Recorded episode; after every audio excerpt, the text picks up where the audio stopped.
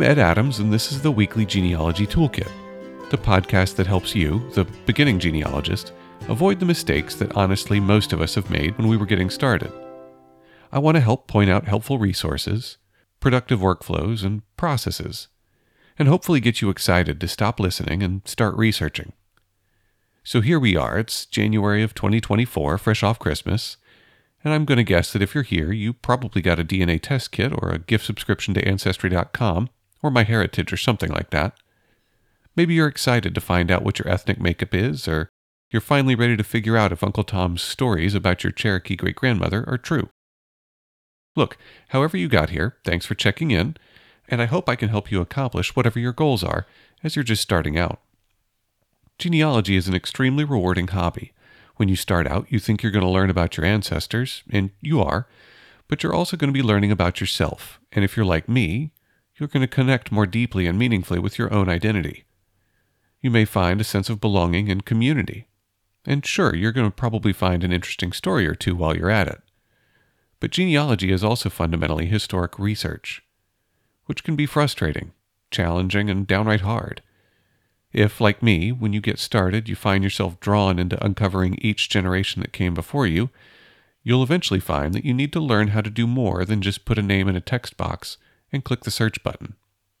When I first started exploring formal education on how to do genealogy the, air fingers quote, right way, at first it seemed a bit contrived, like people were making this harder than it really needed to be.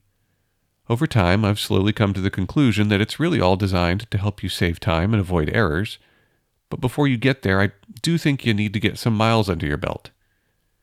My goal is to help you through that early stage of learning, where we can keep it fun and exciting, but also avoid some of the more discouraging setbacks that can lead you to quitting the search.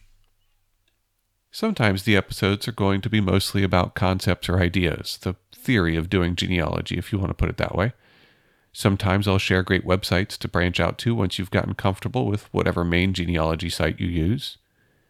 And sometimes we'll go over short case studies as a means of showing you how to avoid making mistakes that can frustrate you and waste your time. Today, for the first episode, I want to talk about starting with what you know. It's really tempting to dive straight into finding the answers to your questions, but in an oddly counterintuitive way, that's not the most efficient way to get to those answers. Starting with what you know gives you an anchor of truth that keeps you from drifting away into the land of lies and legend. So what do I mean by starting with what you know? I mean start with your immediate family. That's going to be a challenge if you're adopted and your goals in genealogy are to discover your biological family, and if that's you, please bear with me. We'll go over adoption research in a future episode. But assuming that you have access to your immediate family, start there. You may think that sounds strange, since you know them already. But here's the thing. I bet you don't know them near as well as you think. You know their personality, their character, but you probably couldn't write their biography without sitting down and talking to them. So that's what you really should start with. Get to know the stories of your parents, and if available, your grandparents. When I first got started, I was most interested in finding Civil War and Revolutionary veterans in my family, so I rushed straight back. I made lots of mistakes and found several veterans, but they turned out not to be mine, or at least not directly. When I tracked my way back and started by talking to my dad, I was shocked at just how much of his life I knew nothing about. I knew that he lived in different places growing up, but I didn't have a good sense of when he lived where, and I didn't even know where he was born. I know what you're probably thinking, though. How does learning more about my dad teach me anything about my great-grandmother, the Cherokee? It's a good question. And the answer is that doing genealogy is a little bit like climbing a ladder. Sure, you can skip a step, but you're drastically increasing the likelihood of your slipping and hurting yourself. Starting with your immediate family helps give you a basis of truth that provides you the context by which you're going to evaluate everything you learn about the previous generation. The root of the problem is really this. There's sadly more than one John Smith in this world. Just because you found a John Smith in the town you were expecting to find him in, and he looks about the right age, and he's married to a woman with a very similar name to the one you'd expect, doesn't make him your ancestor. Imagine I'm looking for my grandfather, the dreaded John Smith. I know he was born in 1903 and lived near Wichita, Kansas. He married my grandmother Ethel in 1928 and was a farmer. As I'm looking through the 1940 census for the area, I find a 36-year-old John Smith, married to a woman named Esther, and he's listed as a farmer. The age isn't exactly right, but I don't know when in 1903 he was born, so it might be him.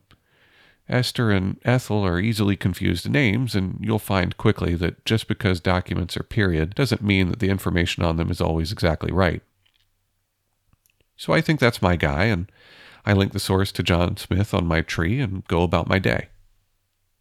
If I had spent some time talking to my dad and realized that his older brother Frank, who died before I was born in 1938, I'd have a little more doubt about that John Smith I found. Frank should be there with them in the census. This example's pretty obvious, but hopefully you see that by starting with more and more reliable information, the search gets easier. So I like to say it's about researching wide before researching deep. When you talk to your family, if they're comfortable with it, I'd recommend recording the conversations. This can make people uneasy and can shorten the conversation, so you be the judge of whether or not to record, but I often kick myself for not recording my conversations with my wife's grandmother. She was so happy to talk about her family, and she had so many great stories that have really helped me with my research over the years, but I don't remember all the details, and sadly, she's gone now. I've had several occasions where small details from a humorous story ended up giving me the information that I needed to validate a source. If I'd never had those conversations with her, we wouldn't know nearly as much as we do about my wife's family, and if I'd recorded them, we'd probably know more. A good tip for recording is simply to turn on your cell phone's recording software and put the phone down. Everyone knows it's recording, and things might be a bit cold and robotic at first, but if you can keep the conversation going and focus less on birth, marriage, death kind of stuff and more on the stories they want to tell, eventually people forget about the phone on the table and you have a great conversation. You learn a lot, and you can keep it forever. So I hope you give it a shot. Next time you're home with family or have them visiting, strike up a conversation about what their neighborhood was like when they were kids. Sit back and listen to the stories of the baseball games and the backyard cops and robbers, and smile as the names start flowing. I think time spent talking with family is always time well spent, and you'll probably find that all that you discover about your immediate family ends up being the deep and strong roots that any good family tree needs. Thanks for listening, and I'll see you next time.